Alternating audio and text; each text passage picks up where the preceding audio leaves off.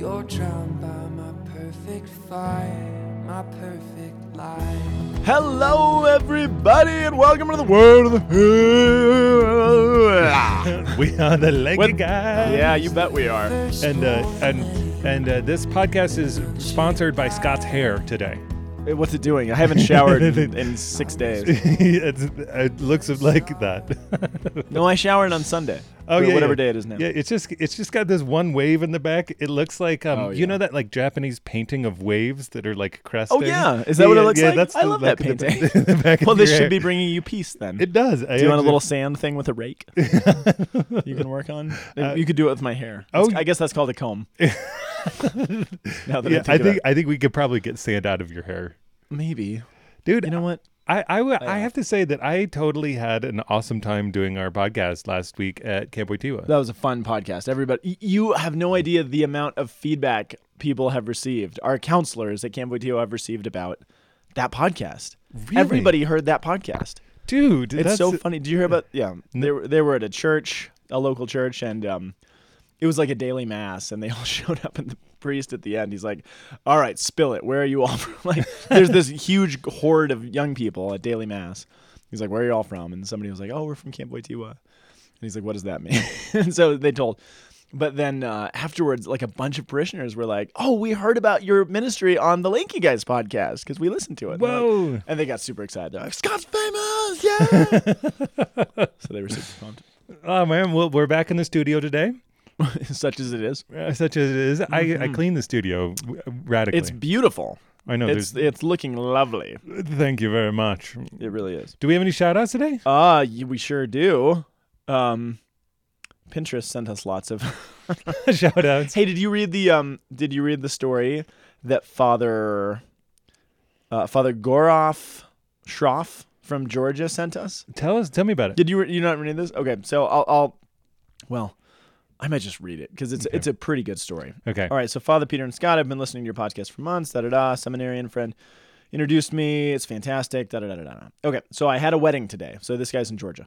I had a wedding today, and at one of the most solemn moments of the mass, just before I'm about to give the beaming newly married couple Holy Communion, a sound emanates from somewhere in my vestments. The sound was Scott Powell's voice. I was utterly baffled. I knew it had. I knew I had my cell phone on me, but I knew it was silenced and in airplane mode.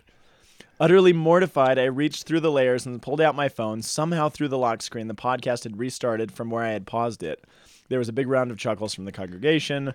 I'm not entirely sure how, how it happened, but it did. I had to let y'all know that you crashed a wedding, but you didn't get any of the alcohol. So, which is always a bummer. Oh my gosh, that is Isn't that great? I love that. I really enjoyed that. I also one more shout out request. I want to give a shout out um, to a listener named Kirsten in Virginia who just entered the church on May 30th, oh, which is super exciting. So congratulations, Kirsten, and her sponsor Elizabeth Yay. sponsored this shout out. This shout out is sponsored by Elizabeth from Virginia.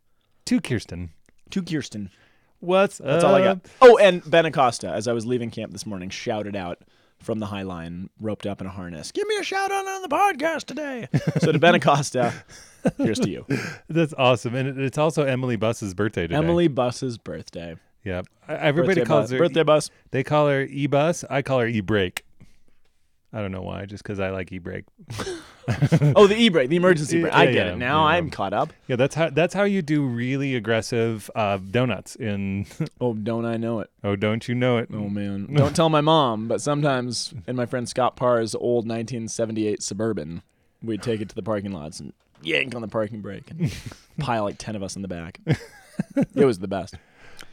Anyway, Anyway, uh, we are in the twelfth Sunday in Ordinary Time. you better believe we are. And our first reading today is from Job chapter 38, verse 1. And then we skip a few and we go to 8 through 11. Yes, indeed. Job, Job, Job. We haven't been in Job in.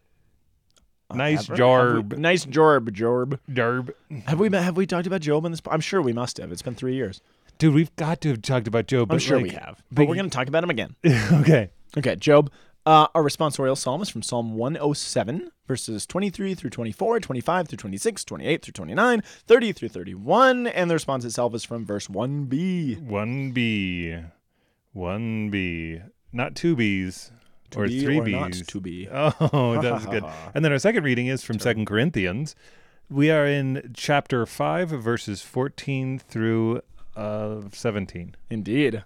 Oh, nice. I just opened a Bible, uh, well, a study Bible that I found Scott Hahn's little autograph in. I didn't know that was in there. Dude, that's really cool. I Did grabbed you- this from the St. Thomas Aquinas Library. Oh, no kidding. So there he is.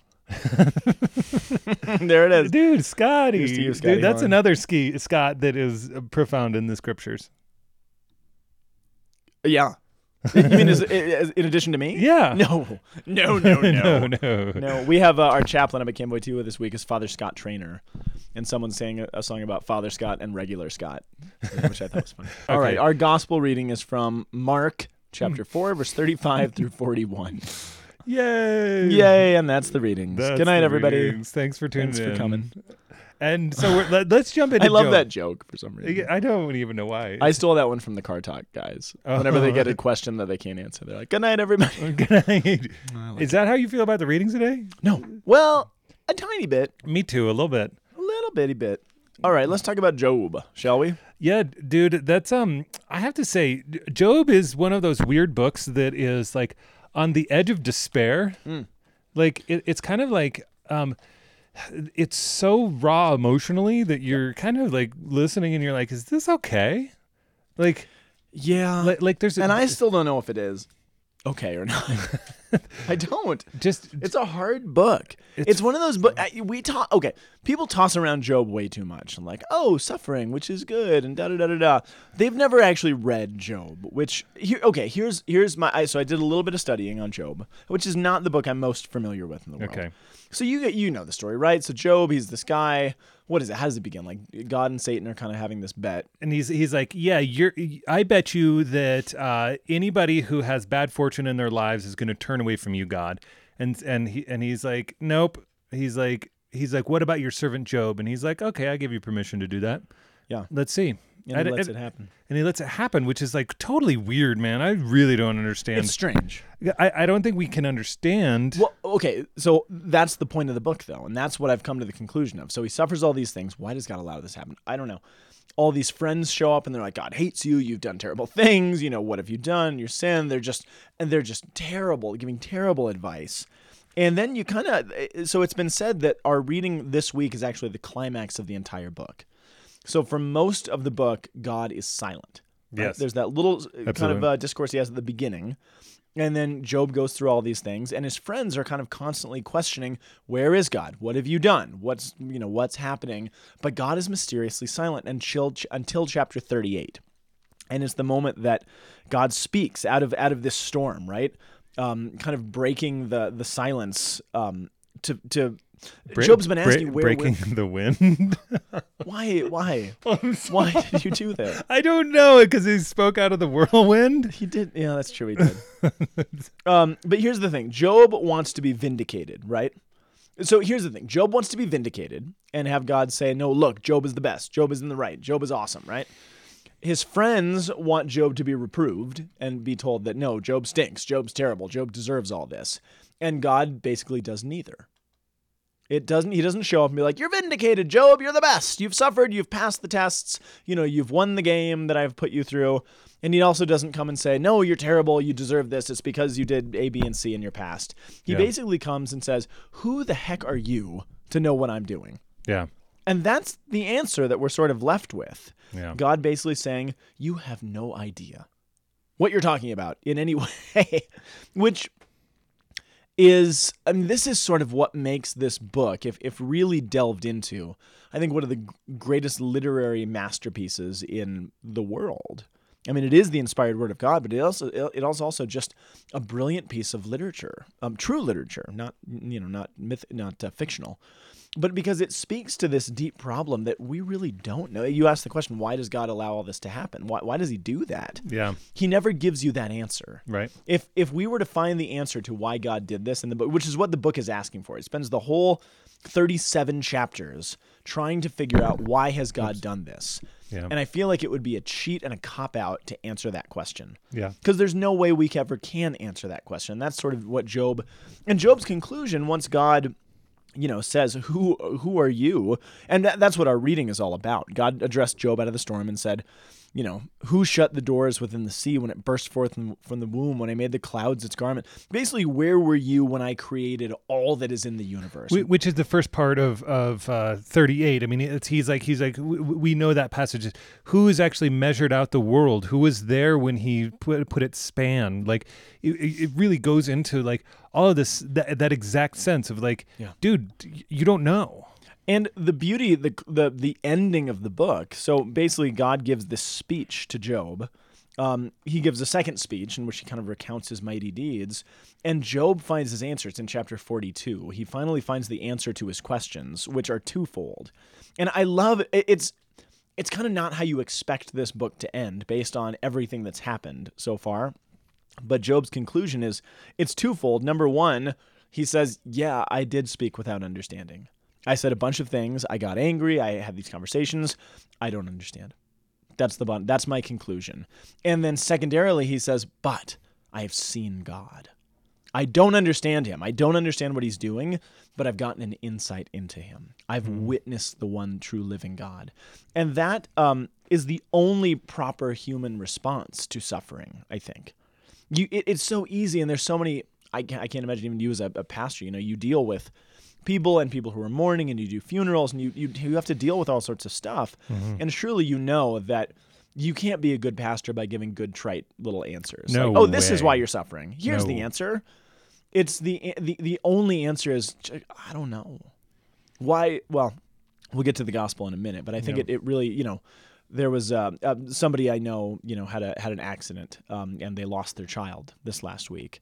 In a, in a really weird fluke accident, and you got to ask this question: Why? Why did that happen? Yeah. And there's no good answer. And I've been racking my brain for the last week. There's no good answer to that. There's no reason this should have happened. There's no logic to it. There's no reason that this 11 year old boy shouldn't be on this earth anymore. But I don't understand. Yeah. There is probably a reason that I just don't get, and I probably never will. And I hope that in the midst of that, I can still see God's face. That's the idea, and that's really the idea of the Gospels. When the uh, and we'll get to it in a minute, but when the the disciples, it's basically Jesus sleeping on the boat during this huge storm, and the disciples are like, "Why aren't you doing something?" yeah. And so often in our lives, that's the response. That's the yelling we want to give to God when we're suffering something, or someone we know is suffering, or we're going through this or that. We want to. It seems like God's asleep on the bow of the boat, Yep. and we're like, "Why don't you wake up? Why don't you fix this? Do something." Yeah. And we have to realize what Job realizes. Wow, there's more to this than I can ever imagine Yeah. and it's enough for me that I've seen God. And then, and this is the story of the saints. I gave a little talk this morning up at camp, a little reflection on Blessed Chiara, um, Luce Badano. Do you know anything about her? She's just becoming slowly becoming one of my favorite saints. Yeah. This 17 year old girl, she got this debilitating bone disease. She was she was this girl, this bright young girl. She she died in 19 no. Did she die in 87? Is that right? Oh, that Or sounds right. I 1990, mean, something from, like- from, from the, from the pictures. She's like, recent, yeah. 80s, 80s and 90s is Yeah. when this girl lived, which is, I mean, talk about a recent saint. Yeah. But she was this kid who, just normal kid, everybody loved her. She played tennis, she drank cappuccinos, like she was just living her life. Everybody loved her. She gets this debilitating disease, and instead of of sort of sitting and sulking and mourning for herself. She turns everything into this song of joy for God. And people will come and visit her in the hospital and they're to cheer her up and they all leave and they're like, Well, we went to cheer her up, but she's actually changed us. like we're totally different now. And at one point the Archbishop, the Cardinal of, of Turin or something, went to visit her and he's like, I heard about this teen teenage girl in the hospital that everybody blowing everybody's mind. What is it about you? And she's like, you know what? I just try to love Jesus as much as I can, and that's that's enough for me. And so it's this idea that what, when you, you, this is what made her a saint, though, and this is what's so profound to me in light of today's readings.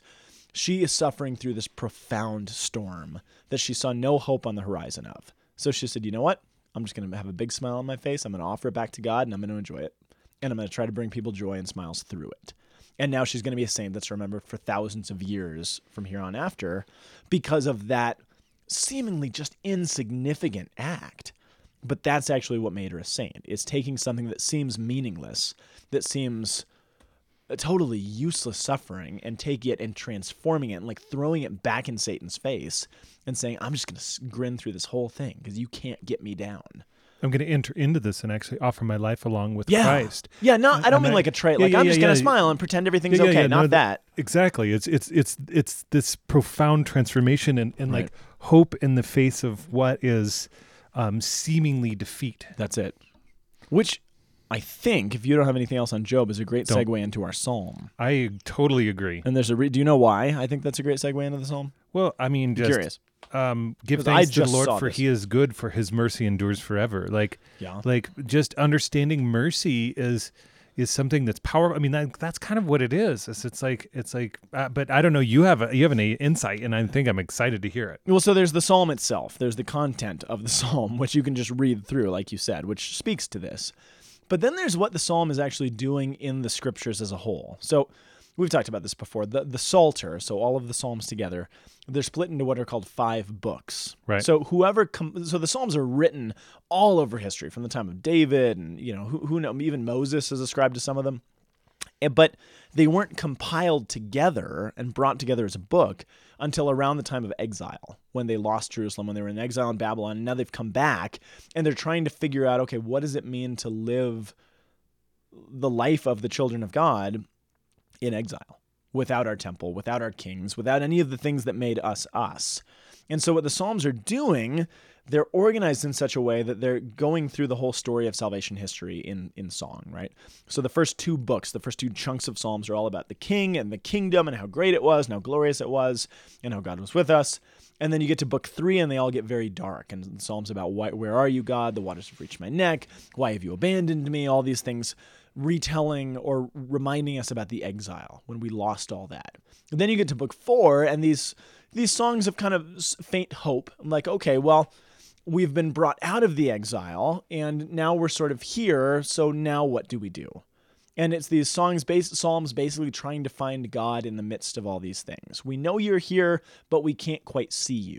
That's sort of their theme. Then you get to book five, which is this is the first psalm of book five. Oh, Book five, again, these are compiled right after the exile. They've lost their identity. They've lost all the things that make them them. They've sort of come to the conclusion with the Psalms in book four that God's still there, even though we can't see him. So book five is all about now what?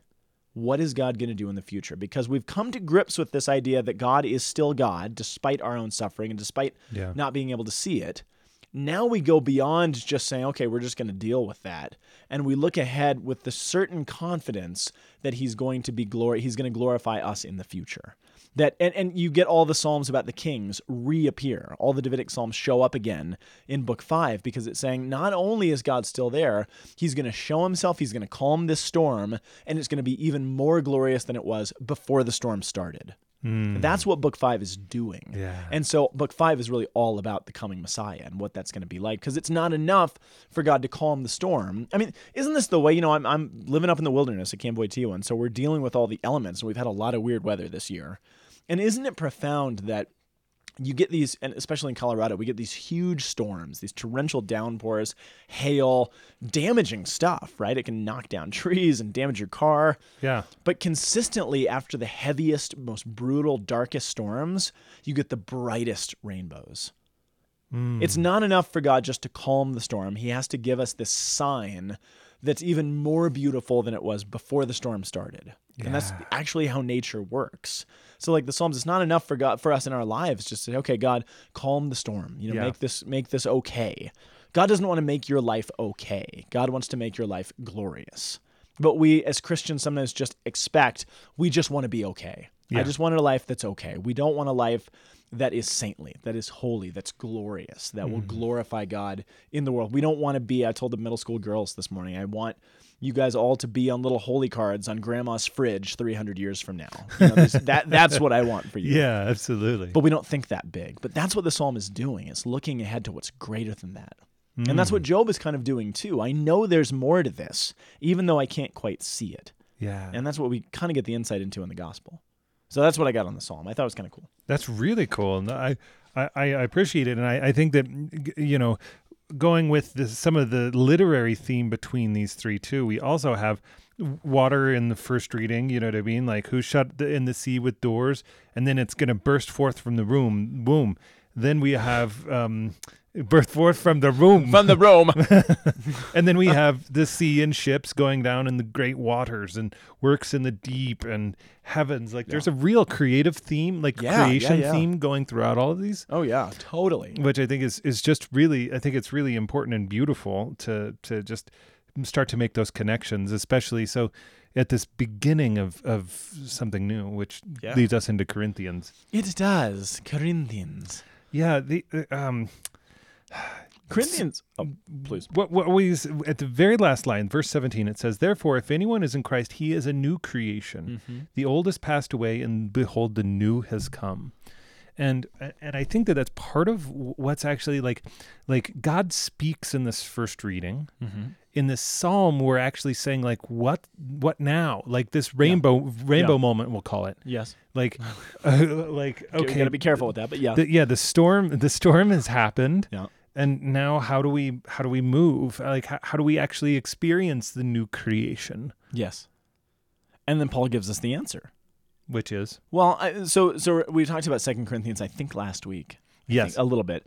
The, the gist again, Paul basically ticked everybody off in First Corinthians. He said, yeah totally got them all him. babies, excommunicated a guy, just got got them all ticked off. And now they've come back in Second Corinthians and say, you know what, Paul, we've thought about it. We actually hate you. We think you are a joke.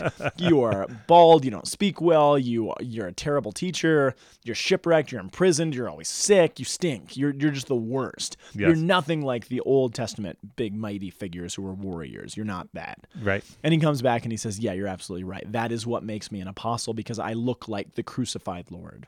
And I'm supposed to remind you of that brokenness so that you never mistake me as the one you're supposed to worship. So, Paul in 2 Corinthians is coming to terms with his own suffering and he's trying to show that why that is what Christians should look to is our own suffering. So, hmm. in kind of light of that, what he says here is kind of cool.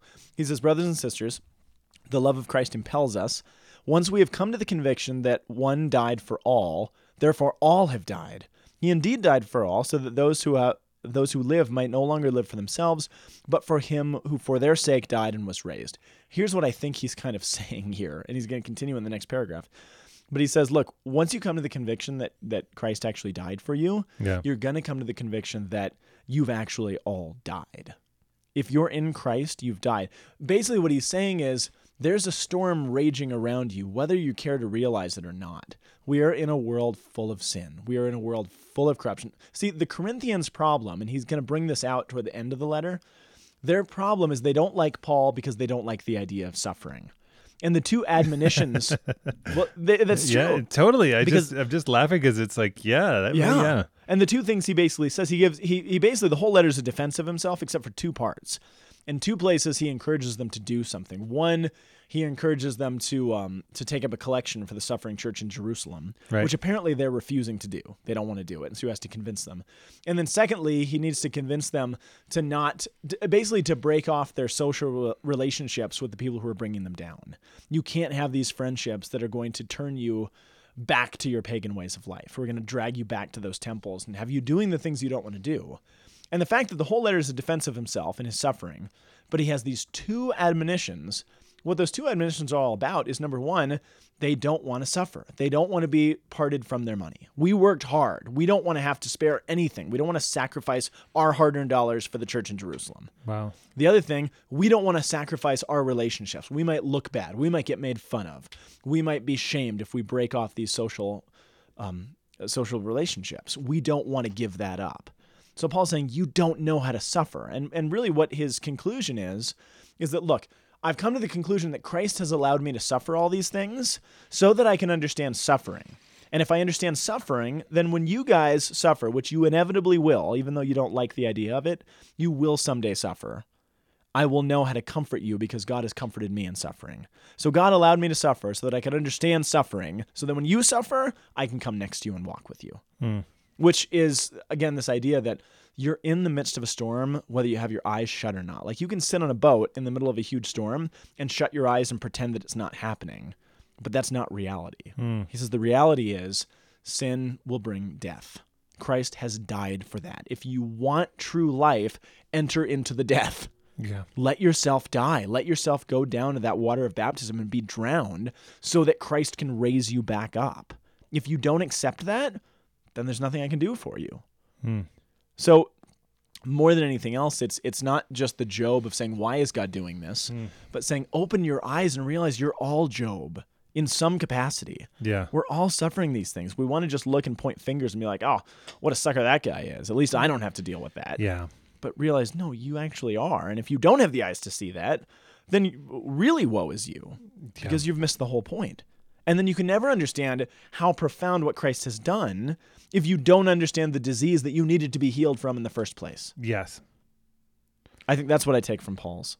I, I think And, that, and then he goes on, like you said, though. I'm just sorry, I'm Yeah, running. yeah, what you keep going, keep going. um, if you follow this, he says, consequently, if you if you realize this, from now on we regard no one according to the flesh, because again, like Job realized, there's more than meets the eye. There's more. there it is. Um, we are known according to the flesh, even if once, uh, even if we once knew Christ according to the flesh, yet now we know him no longer. So whoever is in Christ is a new creation. If you enter into that storm, if you let, if you unite yourself with the suffering Christ, then you will become a new creation. You will become like that rainbow that comes out of the storm. You can't have a rainbow without the storm first. You can't have I don't know. I'm trying to think of another natural analogy for something that you can't have without something else. Well, here I think this is an amazing segue actually Yeah, into into the gospel today. Let's do it. I, I found myself um, really focused on on a singular word Okay. in this gospel, which Okay. is uh.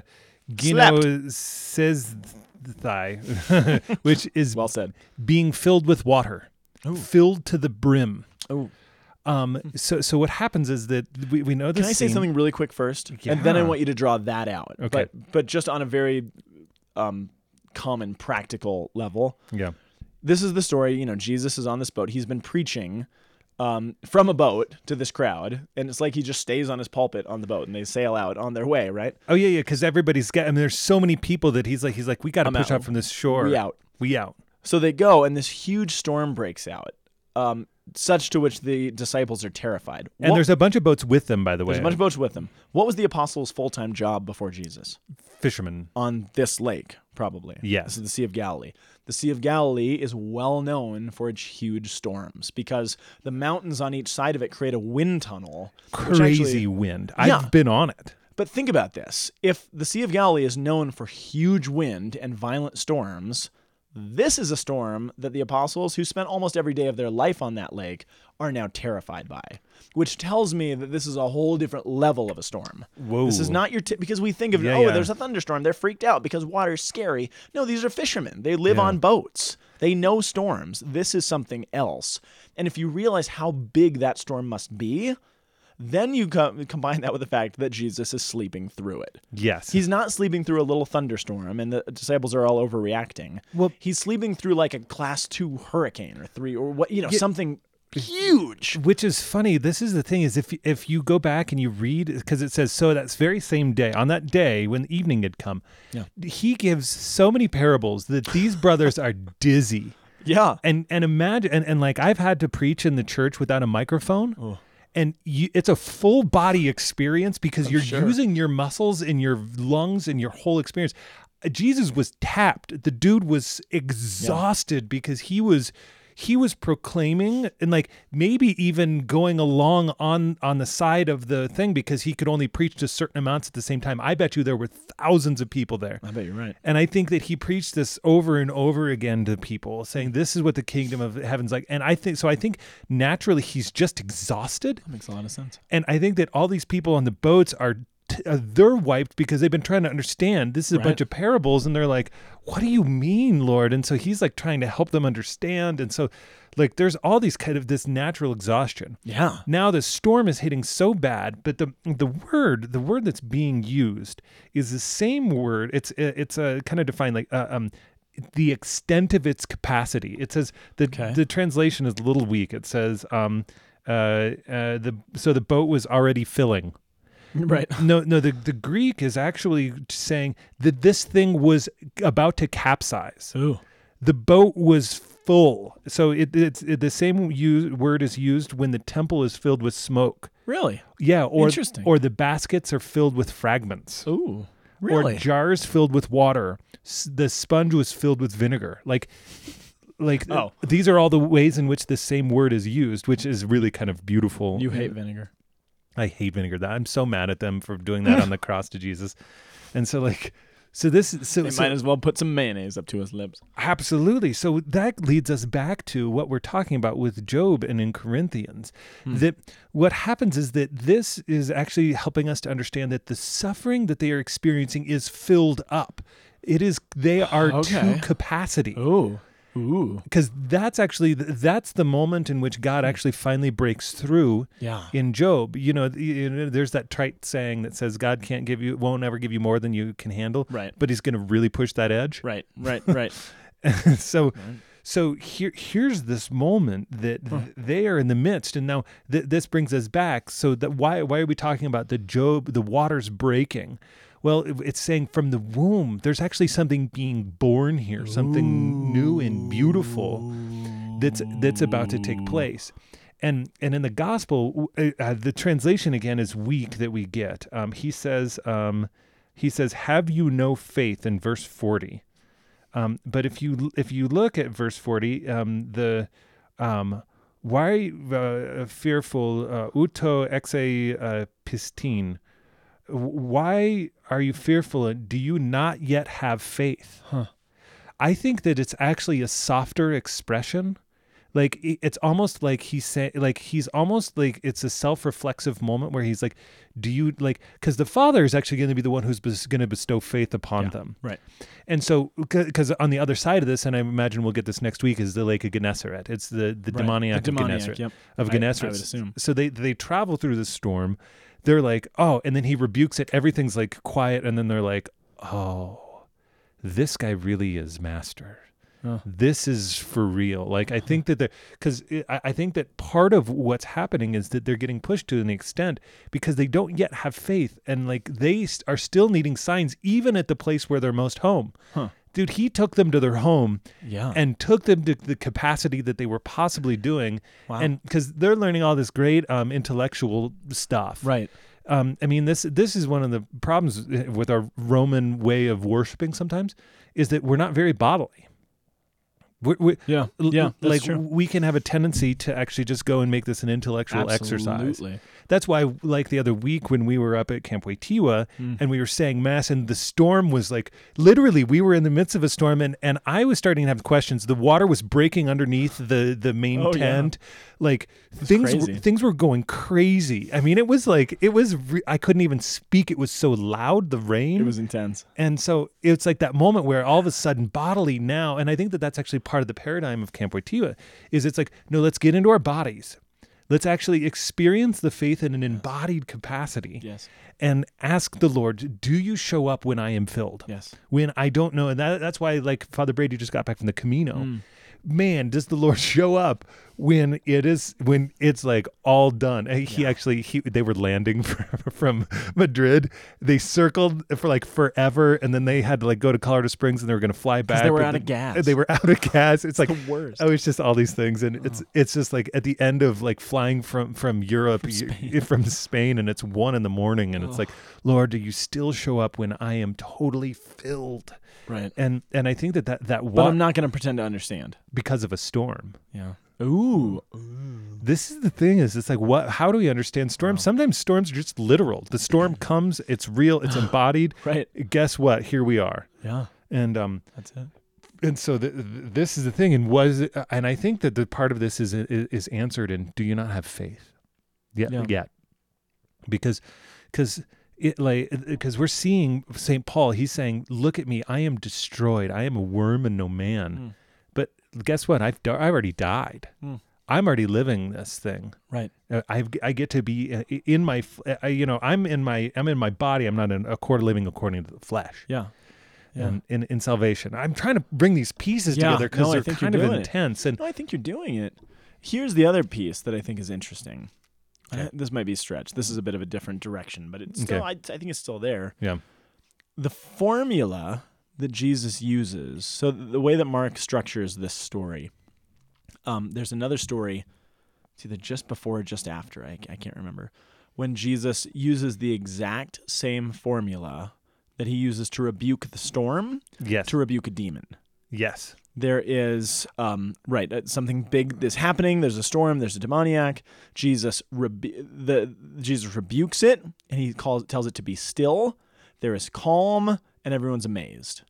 That's exactly what happens with the demoniacs that Jesus is casting out demons from.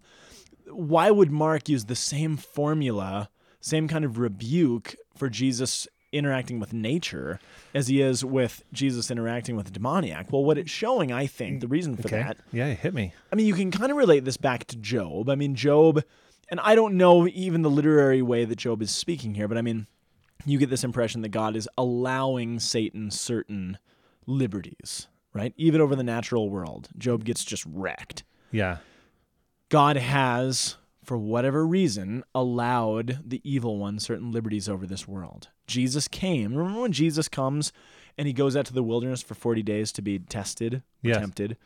Um, there's this weird line where Satan says, If you bow down to me, I will give you all of the kingdoms of the earth. Yes. Jesus, you'd think the logical response would be, You have no right. Who are you to give away the kingdoms of the earth? Yeah. Whose authority is that? Yeah. Jesus doesn't say that. He simply says, no, you should worship the Lord alone. He doesn't dispute the fact that Satan is actually has some authority, some real power over the world. The world is not what it should be. Christ came into the world to I mean actually Mark says it right after this. The whole story about the the um what's it called? The binding the strong man. He says I have come to bind and plunder the one who has taken over this world. Yes. There is someone who has usurped authority on this world. Jesus came to take it back. But if we don't understand that there's a real battle going on there, then what Jesus did becomes just Docetism. It just looks like he did something, right? Yeah. It just looks like he defeated Satan. There's not he's God. I mean Satan's nothing. It's just this no, there was a real actual battle. Jesus became embodied. His body was beaten. It was bloodied. It was crucified. The flesh, the natural body, was actually put to the test. It was put into war so that he could redeem it. Jesus is coming, especially in the Gospel of Mark, to go to war with the powers of this world, to go to war with the powers of weather, to go to war with the demons, to go to war with the strong man who has taken over this world and he wants to take it back. Hmm. But there's a reality to that fight. Yeah. And Jesus is saying, yeah, the reason I mean this is what Paul is getting at. The reason that you can enter into that into that storm is because Jesus is at the head of the boat. And if Jesus is captaining the boat, then we're fine. Even if it looks like the waves are going to tip us over. If Jesus is the captain, the storm is real, but our captain's trustworthy. So we can actually brave that storm because we know that the captain's actually knows what he's doing. Does that ma- does this make any sense? Hundred percent. I'm just kind of talking now. No, no, it's it's hundred percent, and it brings me back to your hair. Yeah, I rebuke my hair. the storm, uh, the the power of his his ability. I, I think again back to Tolkien. He he um in his the creation story talks about how there are angels who are put in charge of the the elements of the world and. And that the more fabulous things came because um, you had water, but then you would have Melkor, and he would freeze it, and all of a sudden you'd get snow. It was Melkor is the Satan figure, and so I then like you, snow though. I do too. And then they would say that these more fabulous things actually come about because of these contrasts that, that that are taking place. And so so even though like the, the the apostles here are like are like Job in a certain sense. And, Yeah, they are. And like Saint Paul and like the the psalmist who's like saying like how do we go forward in the midst of this? Something uh, like so, something powerful, kind of like the the rainbow that you were talking about after the storm, is really coming, and that that like he took it. So I, I I think that um, there's a lot. Uh, I, there's a lot to this. I think that the more obscure the readings we get, the deeper we end up going on some stuff, You man. just said something that was made me think of something, but I oh, and just to wrap it up, I think you're right. But just uh, if you tie just the gospel with the first reading, Yes. Job is in the middle of the storm. He's coming to terms with the fact that he doesn't understand, and he comes to the conclusion that he sees God. Yes. He's amazed. Yes. Then you have the apostles in the middle of a storm, realizing they don't know what's going on. So what do they do? They see God, but they have the end of the story because they see God act definitively. Job sees God and he understands he doesn't understand. The apostles see God, they understand they don't understand, but then they see the end of the story. They see the calming of the storm, and then they're going to live into the glory that comes after the storm. So they take it from where Job leaves off. They see what Job didn't have the eyes to see, but trusted was there, which I think is a neat connection. Bam. Boom! Boom. Microphone drop. It's on a. It's on a. It's on a mic stand. We'd have to kind of get aggressive. Man, you yeah. that that was really beautiful, dude. I really enjoyed doing this podcast with you. Can Oh, I just dude. tell you that? It's the best. It's, mine. like I I feel like it, I, I, afterwards I leave so edified. It's and, the best. And I hope you all who join us uh, feel that same edification of indeed like jumping into the word, man. like jumping into the sea, Like into the storm, letting the waves crest over the boat, like my hair. like your hair, like the Japanese painting, Oh yes, uh, which I'm gonna go look at. I think you should. Yeah. All right. Guys, we will be back next week. You guys are the best. Thank you for listening. Tell your friends. Find us on Facebook. Send us an email if you like. And uh, we will be back next week. Okay, God bless you. Bye bye. The Word on the Hill is a production of the Aquinas Institute for Catholic Thought here in beautiful Boulder, Colorado. www.thomascenter.org. You can also send us an email at lankyguys at thomascenter.org. See you next week.